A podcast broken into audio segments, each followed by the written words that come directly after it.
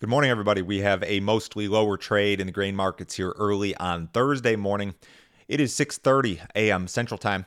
July corn futures down 5 cents at 659 and a quarter.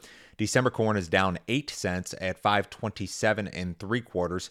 July soybeans down 9 and a quarter at 1375 and 3 quarters. November soybeans down 9 cents at 1290 and 3 quarters.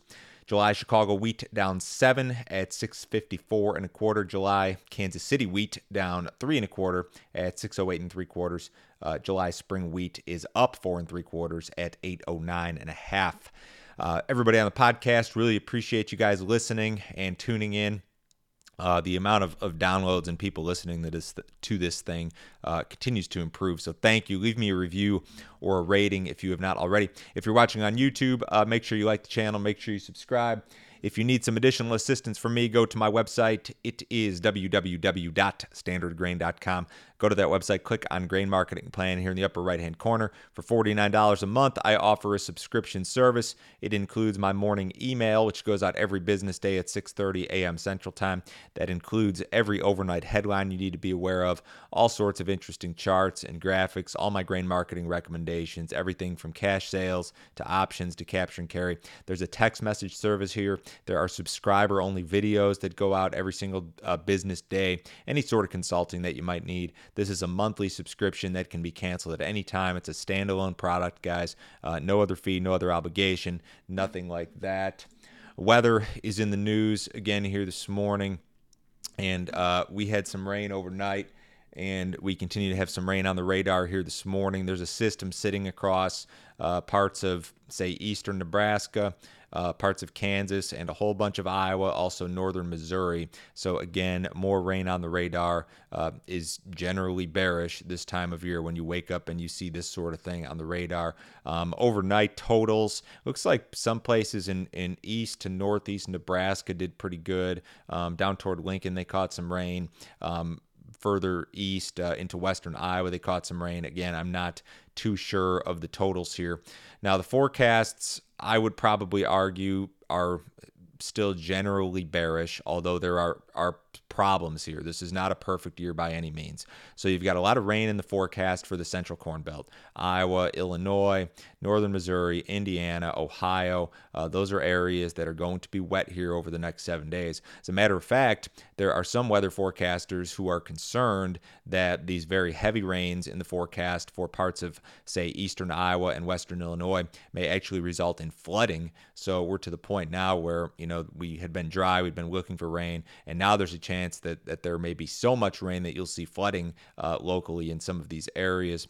Uh, notably, dry areas continue to include the eastern part of North Dakota, uh, east, well, really the whole state of North Dakota, uh, eastern part of South Dakota. The map this morning suggests that maybe the southern half to southern third of South Dakota catches some rain. Uh, Nebraska, Kansas, Oklahoma may uh, catch a little bit of rain here over the next seven days, so maybe a little bit better looking. So you know, not a perfect year by any means. Some of those rains in Iowa uh, two nights ago had some hail that accompanied them. We've still got some dry areas. We could have some areas that are too wet. So certainly not a perfect year. But I think that the that the market is looking at the rainfall and saying, you know what, this is probably a bearish deal here this time of year.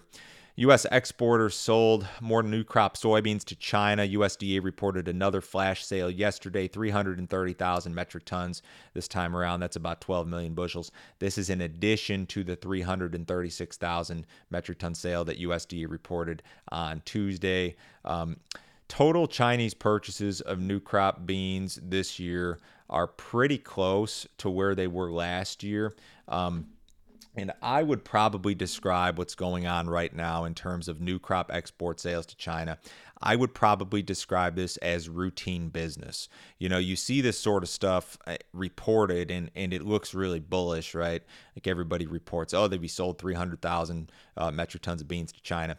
Keep in mind, guys, exports represent essentially half of the demand uh, for U.S. soybeans just about every single year, and China is our biggest customer. Therefore, we need to see this sort of business to support the demand base. And if you look at where we're at this year in regard to new crop soybean sales to China, uh, it's really not that great. It's it's pretty close to where it was last year, but not not like anything fantastic historically. It's it's actually probably toward the lower end of what we've seen historically for this time of year. Now, it was around this time of year last year that Chinese purchases of new crop U.S. soybeans really began to accelerate. It was July and August last year. So if you're going to see this massive um, uh, export program for the 21 22 marketing year from China again this year. It's probably going to start in July and August. It'll probably start to get really aggressive during that time frame. Now, keep in mind, of course, that Brazil just harvested a record crop. China can buy beans from Brazil at, at a much lower price uh, right now. There's also the potential, of course, for another monster Brazilian crop. Uh, they're going to start planting early soybeans in September, typically. Um, that is weather dependent, but acreage will be up, I think, without a doubt. So uh, just a couple of notes there. But, you know, the, the, sales to China are good, but I don't know that it's anything out of the ordinary at this point. I'd, I'd like to see uh, what happens in July and August, see if we see something similar to the big purchases that we saw last year. U.S. ethanol production improved last week, 1.048 million barrels per day. That was up a little bit more than 2% on the week, still down about 2% versus the same week in 2019. But I'd probably make the argument that both ethanol production and gasoline demand are close enough to normal. I mean, you can call them pretty normal. This was the second best weekly print of uh, ethanol production in the post COVID era, sixth consecutive week above 1 million barrels per day. So ethanol looks a little bit better, although ethanol stocks have risen now for, I believe, four consecutive weeks. So we're not uh, using uh, ethanol at the uh, pace that we're producing it at this point. Additional acreage estimates are emerging ahead of next week's USDA report. So that big um, uh, report is out on Wednesday next week. Farmers Business Network did a survey of 2,000 customers. They've got corn acreage at 92.9, which is one of the lower estimates that I've seen. Uh, they've got soybean acreage at 86.5, which would be below March intentions. That would be uh, a friendly surprise if realized. Pro Farmer pegged corn acreage at 93.6 uh, which is a little bit closer to, to some of the other stuff I've seen recently. Soybeans at 88.7 from, from Pro Farmer. Uh, export sales out this morning at 7:30 a.m. Central Time. Old crop corn sales expected 0 to 400, new crop 200 to 500. Uh, old crop soybeans, maybe some cancellations, maybe up to 175. Uh, new crop 200 to 800 expected. Wheat sales should be 200 to 525. Remember, July grain options expire on Friday. Make sure to take a look at any remaining open positions positions that you have there.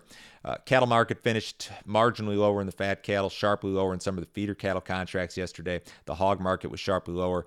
Cash trade in cattle has yet to really establish. There's been a little bit scattered around. Uh, boxed beef was lower yesterday. In the outside markets, the S&P is up 20 points. The Dow is up 176. Precious metals are mixed. The U.S. dollar is about flat. Crude oil is down 8 cents in the August WTI at 73 bucks even. Bonds are about flat. Everybody have a wonderful day today. I will talk to you same time tomorrow.